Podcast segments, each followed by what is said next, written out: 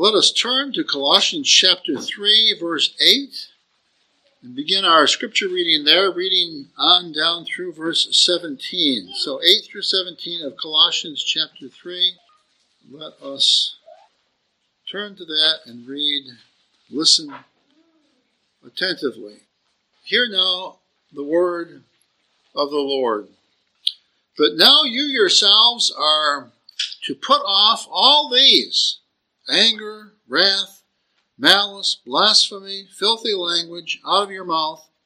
Do not lie to one another, since you have put off the old man with his deeds, and have put on the new man, who is renewed in knowledge according to the image of him who created him where there is neither Greek nor Jew, circumcised nor uncircumcised, barbarian, Scythian, slave nor free, but Christ is all and in all. Therefore, as the elect of God, holy and beloved, put on tender mercies, kindness, humility, meekness, long suffering, bearing with one another and forgiving one another. If anyone has a complaint against another, even as Christ forgave you, so you also must do. But above all these things, put on love, which is the bond of perfection. And let the peace of God rule in your hearts, to which also you were called in one body, and be thankful. Let the word of Christ dwell in you richly in all wisdom, teaching and admonishing one another in psalms and hymns and spiritual songs, singing with grace in your hearts to the Lord. And whatever you do, uh, in word or deed, do all in the name of the Lord Jesus, giving thanks to God the Father through him. May the Lord bless us through this text. Let us pray momentarily. Our Father and our God, we pray that Thou wouldst work these words in us, even as we've already talked about the Word and the Spirit. Take these words, O Lord, challenge us uh, with our own sanctifications with our own cases, our own lives of sanctification. Use these words here, O Lord, to awaken us unto a greater effort to put on the Lord Jesus Christ. In his name we pray. Amen. Well, we come here to uh, this word on uh, sanctification or uh, maturing in Christ. Uh, the word sanctification comes from the word sanctus in Latin, which means holy. And so this is the process of becoming uh, more and more holy. The holiness in, in, itself is a bit of an elusive word because it is um, it, it, it doesn't just have a simple meaning like righteousness. When we're when to become more holy, it doesn't mean that we're just becoming more righteous. Uh, holiness is a term that relates to God Himself. You'll note passages like Isaiah, where, of Isaiah 6, where it says, Holy, holy, holy is the Lord God Almighty. Uh, God is uniquely holy because holiness refers to the, the character, the being of God. And with the Lord, it means that God is the perfect being, that He's wonderful, that He's majestic, He's glorious. And the and the, uh, His holiness, he, we, we can never be holy as He is holy because He's divine. But the idea is that we become more and more like Him as He reveals His wishes for us in the Bible. He tells us, He gives us the Lord Jesus Christ as the, our greatest example of what a human being should be like. And, and so we look at Jesus and we, we can look at the righteousness of Christ, we can look at the spirituality of Christ, we can look at his willingness to, to do what God has called us to do, in other words, obey God's law. We can look at all of these things and the whole amalgamation of them uh, can be thought of as becoming more holy. So um, the idea of holiness can be defined by many of these virtues, and we we just have to realize that that uh, God has created us as his as a special creature.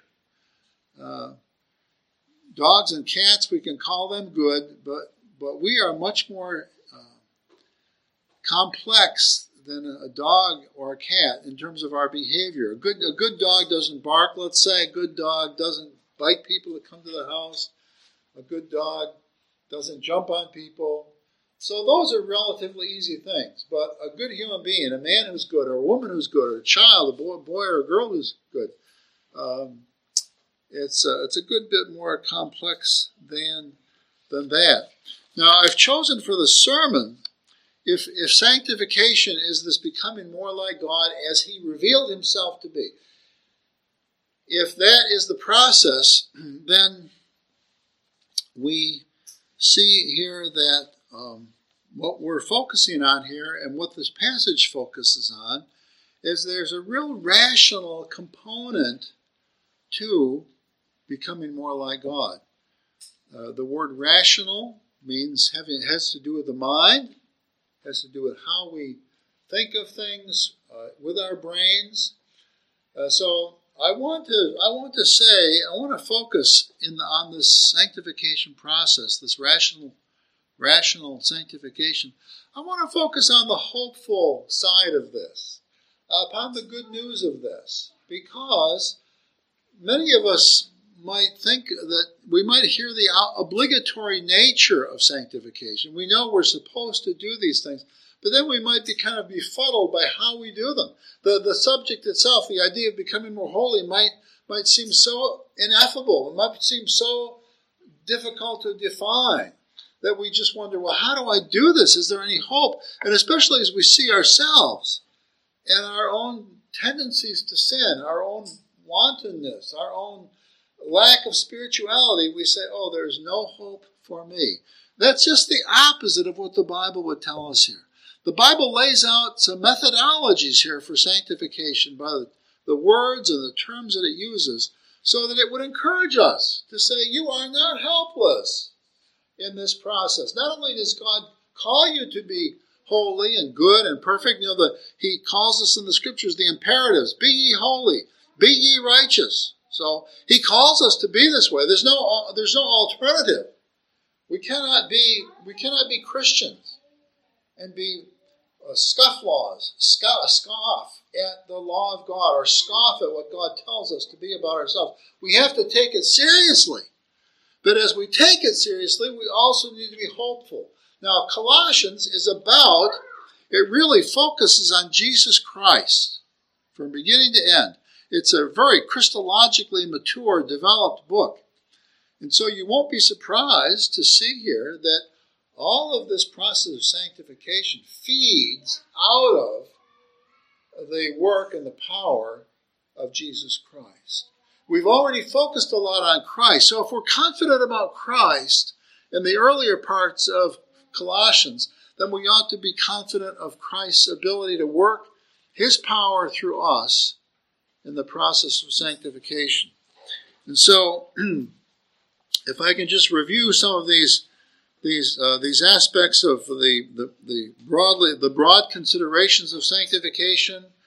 Um, we know that sanctification has to do with us being made holy or or better people in our work in our lives.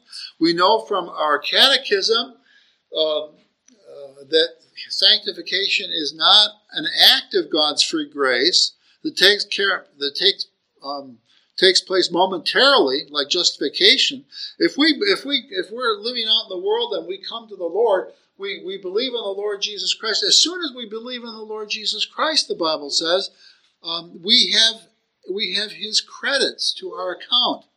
So that's not something that we that we that we uh, that increases in our lives. It's an all or nothing thing. Do you believe in Christ?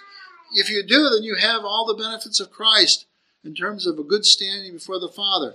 So that is a single uh, act of God's free grace. He pardons us all at once, even though it's not worked out in our lives. So that's an act of God's free grace. We identify that with justification.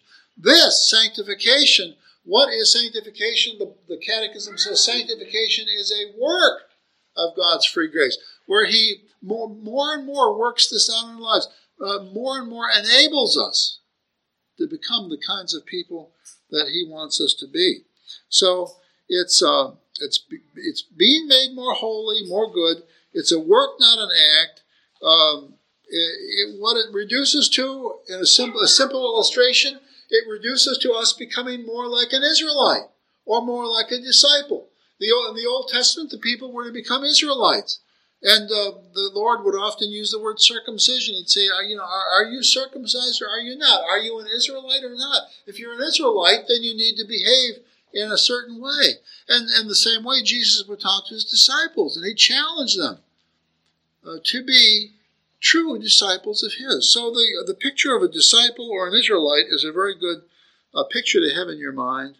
And then uh, what, we, what we're emphasizing in the sermon here is that the mind – our brains play a tremendous role in this, and that's really good news. It, it, it, shows us the way that we can learn about this and begin to work it out in our lives.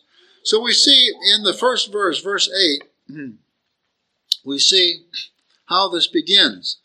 Uh, the Lord says to us through the Apostle Paul, But now you, your, you yourselves are to put off all these anger, wrath, malice, blasphemy, filthy language uh, out of your mouth. And then he has some other things after that. And then we see in verse 12, he says, Therefore, as the elect of God, holy and beloved, put on tender mercies, kindness, humility, meekness, long suffering, bearing with one another, and forgiving one another. So, and then there's things after that. So, the Lord puts before us these pictures of taking off or putting off or, and putting on. He wants us mentally to see what he wants us to get rid of, and then he wants us to see mentally what he wants us to put on.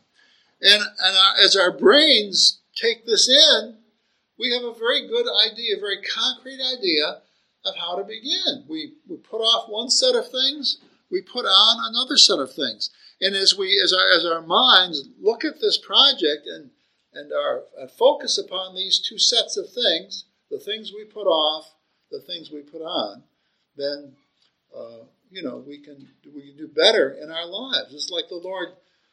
Make a simple illustration, the Lord wants us to be, let's say, well dressed, wants us to look handsome. So He says to us, you know, take off the dirty things and put on the clean things. Take off the things that you've been rolling around in the dirt with and uh, take those off and get rid of them. Take you know get take a shower, you know, get cleaned up, and then put on these new things. So the Lord would have us in this process to go from be, looking abused and worn out and downtrodden to coming out and looking really spiffy, to looking um, like we're well taken care of by the Spirit of God. And so this is a this is a mental thing. It is uh, something that um, that we can do. You know, it's not like um, um, uh, both Caden and, and uh, um, uh, Chris have worked in track, and field, and running, and trying to get their times down and that sort of thing. And it's not like the Lord comes out comes to us in the church and He says okay, okay, boys, you know, boys and girls, uh, I want the church to really be highly operational. So you need to you need to go out and run a mile. Uh, you, need to, you need to run a three minute mile to begin the process. well, you know, the world record is at three in the three minute three minutes plus uh, time, and so it's under four minutes, and uh, and uh, so but the Lord doesn't set before us this impossible thing and then say, oh, you've got to do this. No, He just tells us what He says. Look at look at these things, what you need to take off or put off, and look at these things you need to put on. And uh, as long as you're in that process somewhere, uh, you're doing well. Sometimes people are really want to like to give use the Sabbath as an example. Sometimes people are really depressed and discouraged that they they just uh, they, they just can't see how they can possibly uh, live up to what God calls them to do in the Sabbath. But this is a good example. God doesn't call us to um, to, to be perfect in our Sabbath observance the first day of our Christian lives. But on all of these things, whatever the challenge is, whether it's to have a pure mind or to worship on the Sabbath day, the Lord gives us these high goals, and then He says, put off and put on. And so we have this before us. And uh, it's, it's full of hope on one hand. On the other hand, it, it doesn't allow us to excuse ourselves. Because if we're not trying at all, that's a sign that the Lord is really not in us, that the Holy Spirit is not operational. But if, if we're trying, if we have these goals in front of us, if we can see the things that we're trying to take off, we can see the things that we're trying to put on, it gives us great confidence that the Holy Spirit is alive and at work in our lives. And so from, from verse 2 and then, um, um, I mean, from, I mean, from verse 8 and then from verse 12, we see that um, we have these, uh, these two targets in mind, and we, we see that they involve knowing what's right and wrong, uh, choosing what's right, and planning uh, the process. So that it's not enough to simply know what's there, what we're supposed to do, uh, but the, the, knowing is a really important part of it. That this is a, a rational process that we begin with uh, of, of being challenged mentally by what we need to put off and what we need to put on. And then the Lord calls us to, to, to choose these things, to put off and to put on. He calls us to, to actively make decisions of mind to take off the one set of things and to put on the second set of things.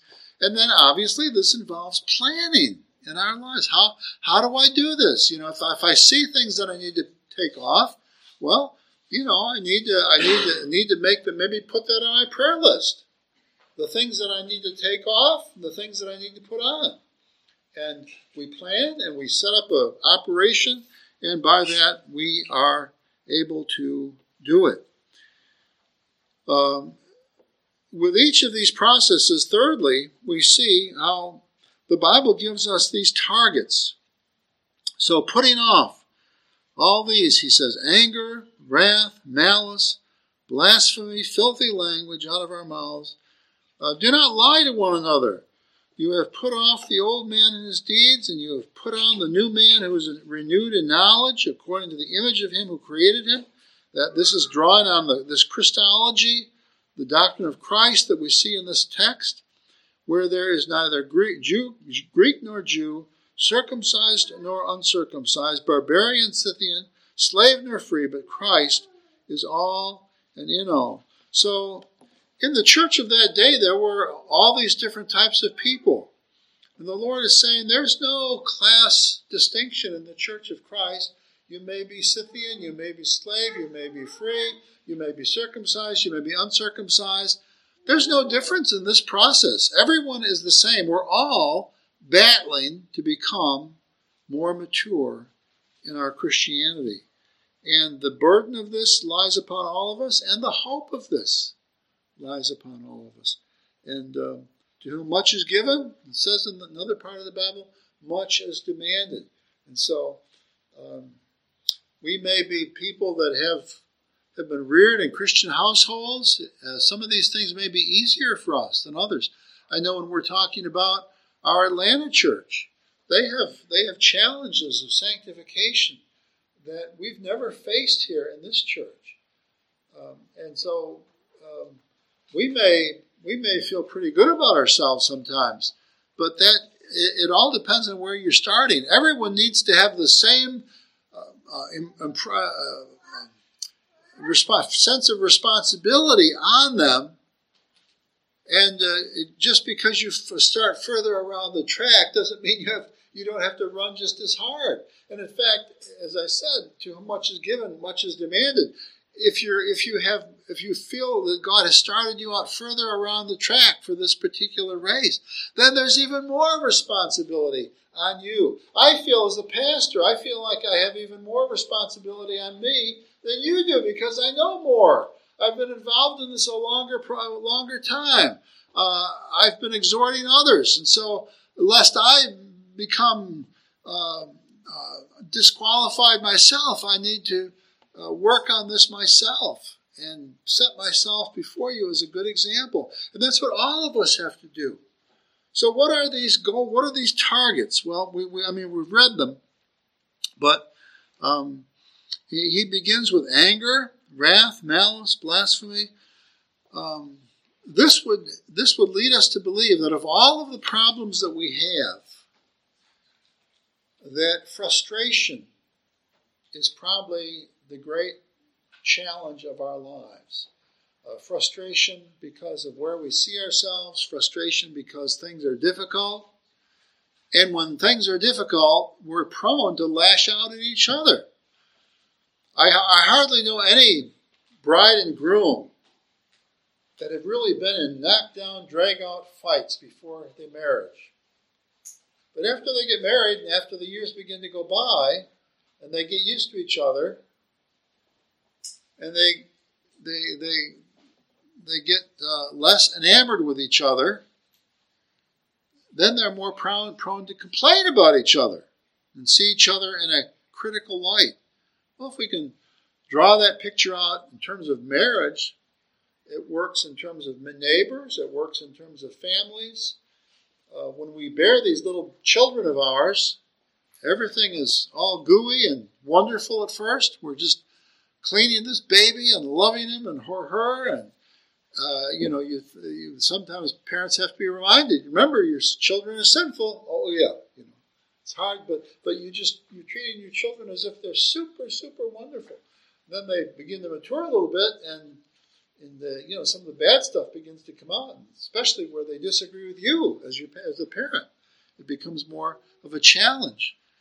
But even though these things evolve in different ways with different people and different relationships, it, it means that underneath it all, there is this great necessity of sanctification. And parents remind their children of these things. Um, husbands and wives remind each other. But God would have us to realize that the anger and things like that are, are really important. And um, that's one of the ways in which we work it out. We, those of us who go to presbytery all the time, we really have to focus on this because we're working, we're trying to administer the Church of Christ, and whatever comes up, we have to be sure that uh, that anger, that, that anger toward another presbyter, or anger toward another person, is way down the list. We can we can disagree with each other, but we got to disagree with each other in, in love and and appreciate what that means. So we have to put off the uh, quickness to be uh, angry with each other, and we have to put on these things, uh, these things like uh, uh, tender mercies. It says in verse twelve, kindness, humility, meekness, long suffering, bearing with one another, forgiving one another. If anyone has a complaint against another, even as Christ forgave you, so you also must do. So there's a wonderful list here. This, this list is not complete by any stretch, but it gets us started. And we realize that uh, the greatest uh, uh, sanctification goal that the Lord points us to is uh, humility and love. Humility regarding our own selves and our own personalities, what we want, what we see, what we understand. Humility in regards to those things. And then love of our brethren.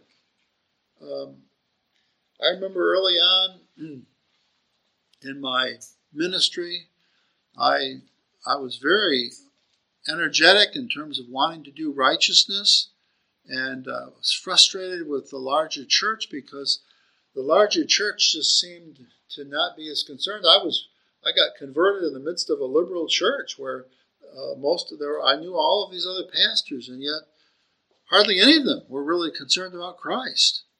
Um, they, they were concerned with being nice to each other, but they weren't really concerned with the awful dimensions of their sin before the Lord. And so it was easy to um, look unkindly at such men and um, and not be very patient, not be very patient. And and then uh, when I left the liberal church and got into the conservative churches like the PCA and the OPC, same kind of thing. I remember going to early general assemblies in the OPC and kind of losing my patience with people and uh, the arguments that they were making, the goal, the, the, the objects of their of what they were trying to point the church to, and uh, a number of the older men came to me and said, "Dick, you know, just relax a little bit." Um, you, you know, or, or talk to these other men and try to find out why they are talking as they do. So I started to do that, and I found out that that many times I learned a whole lot from people that I disagreed with because they just were seeing things a little bit differently than I was. And the key was not just that they were seeing things differently, but they were seeing virtues and vices slightly differently than I was. And I needed to be informed by the way that they were seeing things that would really help me. So, so it is with neighbors. You know, um, your your neighbor may be complaining about your dog barking or your children being too loud and that sort of thing, and then you go and you talk, you take a gift to your neighbor, and you invite him for coffee, or you go have coffee with him, and you you say. You, you talk to him about, you know, what is your life like? And then you find out that he's got migraine headaches 24 7. There's no wonder that the dog is bothering him or children playing and being loud bother him because he's got these special afflictions that you didn't know about. And if you're if you're willing to love that neighbor and to take him into consideration, lo and behold, that might be the best witness that you can possibly make in terms of Jesus Christ. If he's not a believer, he'll see these people that live next to him, and unlike anybody else that's ever lived next to him, uh, they're willing to indulge a certain amount of his curmudgeonous nature, curmudgeonous nature, and take him gifts of food and fellowship and that sort of thing. And he'll ask, well, what, what, what, what? He'll know in his own heart that he's less lovable than he's getting from these new neighbors of his. And he may ask, well, why, why is that? And uh, maybe I ought to be somewhat question or in, interested in this family's reason for why they love me, whereas other people haven't loved me before. There's just so much room in our lives for understanding each other's behavior or the way we make choices, uh, each of us in our lives. Um, Colossians has been talking about that already, about um, sublimating all things for the sake of Christ and His church. And so this is just one more thing. In terms of our behavior, in terms of our sanctification, the more we sublimate ourselves, the more we uh, are more most critical of ourselves and most indulgent of others, the more glue there is to hold the church together and to build up uh, this organism, which is the living body of Christ. How can the church be a real paradigm for the world, how can the church teach us how to be building blocks in a, a larger society if we don't learn how to be a good brick ourselves, a, a building block ourselves? But the more we learn how to be a good bricks that fit in together with the mortar of Christ, the more we're able to do that, the more we're able to be a paradigm for the world around us, and the more the church is able to be a model for the state. Do we want Ohio to be a more peaceful, loving state.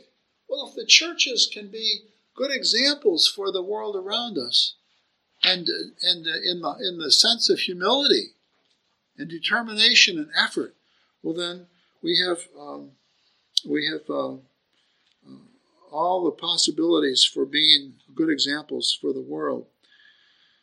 So there are many targets here that God gives us, and you can read through these yourselves and focus upon them. Um, but uh, if we if we have these targets in mind, then we can begin to choose them and we can we can begin to plan to, to obtain them. Verse 14 summarizes this process but, but by saying, But above all these things put on love, uh, which is the bond of perfection. You might, you might say like the, the mortar between these bricks that I was just talking about. But above all else, put on love, which is the bond of perfection. This should remind us of 1 Corinthians uh, 13, where the Lord says, of all the spiritual gifts that you might aim at, aim at love. Aim at really caring about one another and putting time into cultivating that love. You can't love people until you know about them. You can't know about them until you talk to them. So you may be a very quiet person. You may not have the gifts of conversation or knowing how to do this. It starts very simply. You simply we simply spend time together and uh, spend time talking to one another. That's why talking after church is so important, and we do that. I think this this group does that very very well. We're we're interested in each other. I'm always amazed how uh, people in the church seem to do this after church very freely and easily, and and um, uh, when new people come into the church, they will take it upon themselves to uh, invest themselves in their lives, find out more about them.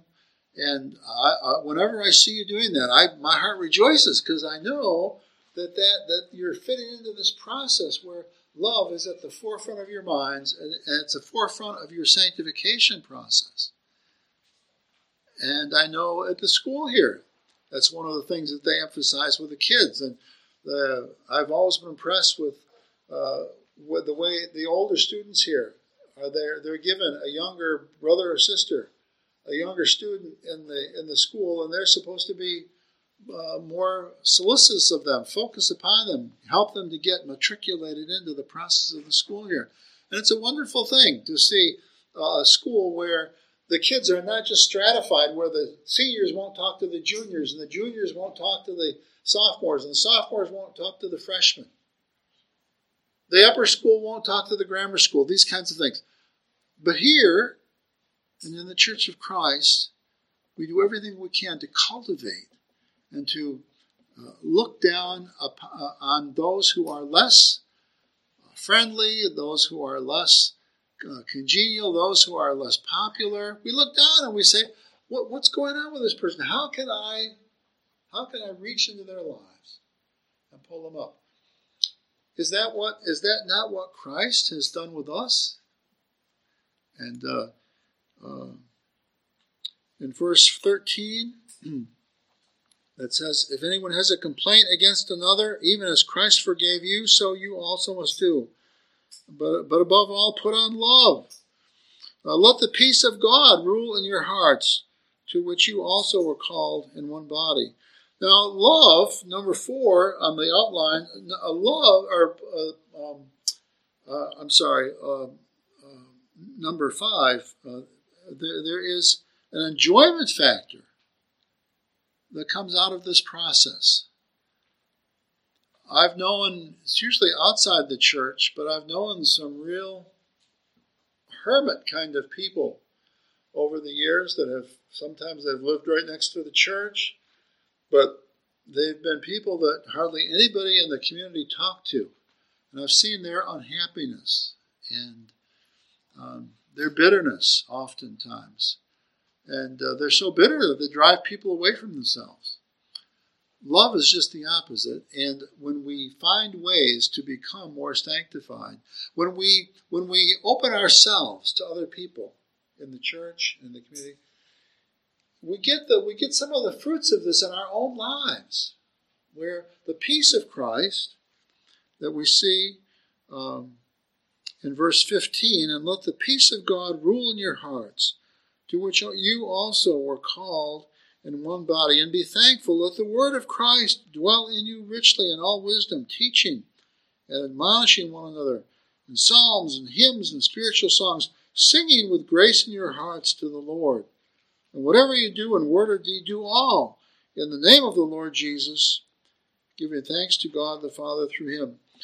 When we went up to Presbytery uh, this past Wednesday, I think it was, uh, Susan and I, we left about midday. The sun was shining outside, and uh, uh, we often we just don't have that much time often where we are together, where where um, Susan's not sick and and uh, we, we were in a clean car and we were driving along. It was just wonderful, and we, we were able to talk together. And I just I was filled with the joy of the Lord.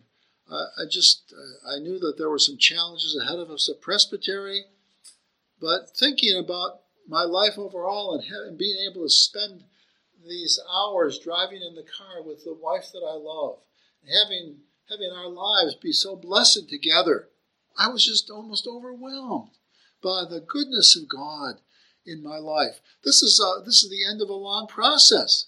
Um, sometimes we go on vacations earlier on, and um, and the kids would be fighting in the back seat or something like that, and it gave you gave you more tension. Uh, Chris will tell you that uh, there was a day when I, I published a magazine, uh, and, and, so whenever we'd go on vacations, I'd, I'd have well, hundreds of magazines that I'd drop off at different churches along the way. And on this one trip we took, we'd started out on the trip and we went over a bump, and the and the, the, the, the books, the heavy books that I had on top of the car, caved in the the top of the car. That took away some of the headroom inside inside, inside the car. There's, there's stuff that happens, you know. But uh, this other day we were riding and I had no books on top of the car. The roof didn't cave in, and uh, I was with the, the wife that I loved, and I, just my heart was overwhelmed with the goodness of God uh, in my life. And the Lord, the Lord tells us that this will be this will be the end of our. The, the happier you are with other people, the happier you are with Christ, the happier you are because you've gotten rid of some of the crud in your life, the better off you're going to be. The more peaceful you're going to be in your life.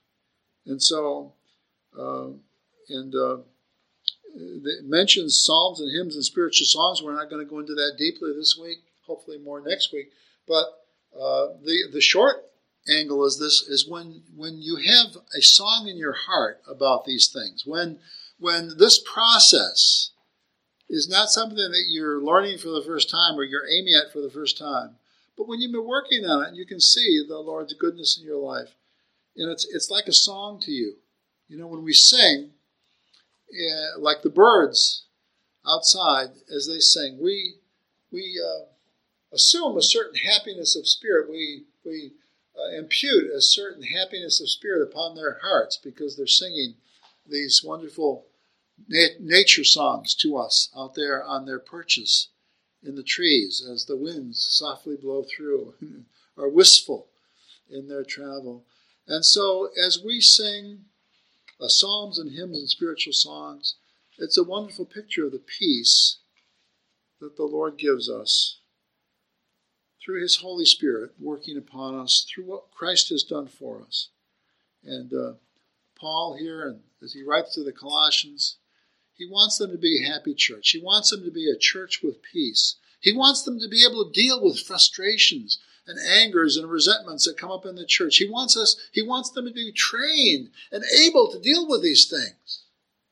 It's a sad thing, but oftentimes the churches of Christ are torn apart by the, these exact same things. And when we see that, we realize that, that they are not very strong. They are more carnal, carnal churches, and not spiritual churches. The spiritual church is able to deal with a whole lot of tension. They're able to, to, to live through it, traverse through the, the tensions, because they know something about Christ and Christ is working in them and they've seen his blessing in their lives and they're willing to invest more of that in the future with each other, even problematic people within the Church of Christ. Uh, it doesn't always mean that everything's lovey dovey in the church. We can disagree with each other, but underneath the disagreements, there's always this infectious love, the same love that we have known from Christ, we then try to pass on to each other in His name. Our Father and our God, we pray that you would help us to not lose hope when we hear that we're supposed to be sanctified, to not be discouraged, but we pray that you enable us to have hope in this process by taking up these simple procedures of putting off and putting on, and depending on you to deliver the love that we need in our hearts that will uh, be the frosting on the cake. Bless us, O Lord, in this enterprise. Help us to be sanctified Help us to, to have rational aims and goals in our lives but whereby we can really accomplish these things and help the church of Christ to be the church of Christ. Help us to be a city which is set upon a hill, that then we can become that for our nation, for our friends, uh, uh, so that even the whole world might be united in the gospel of Jesus Christ. In his name we pray. Amen.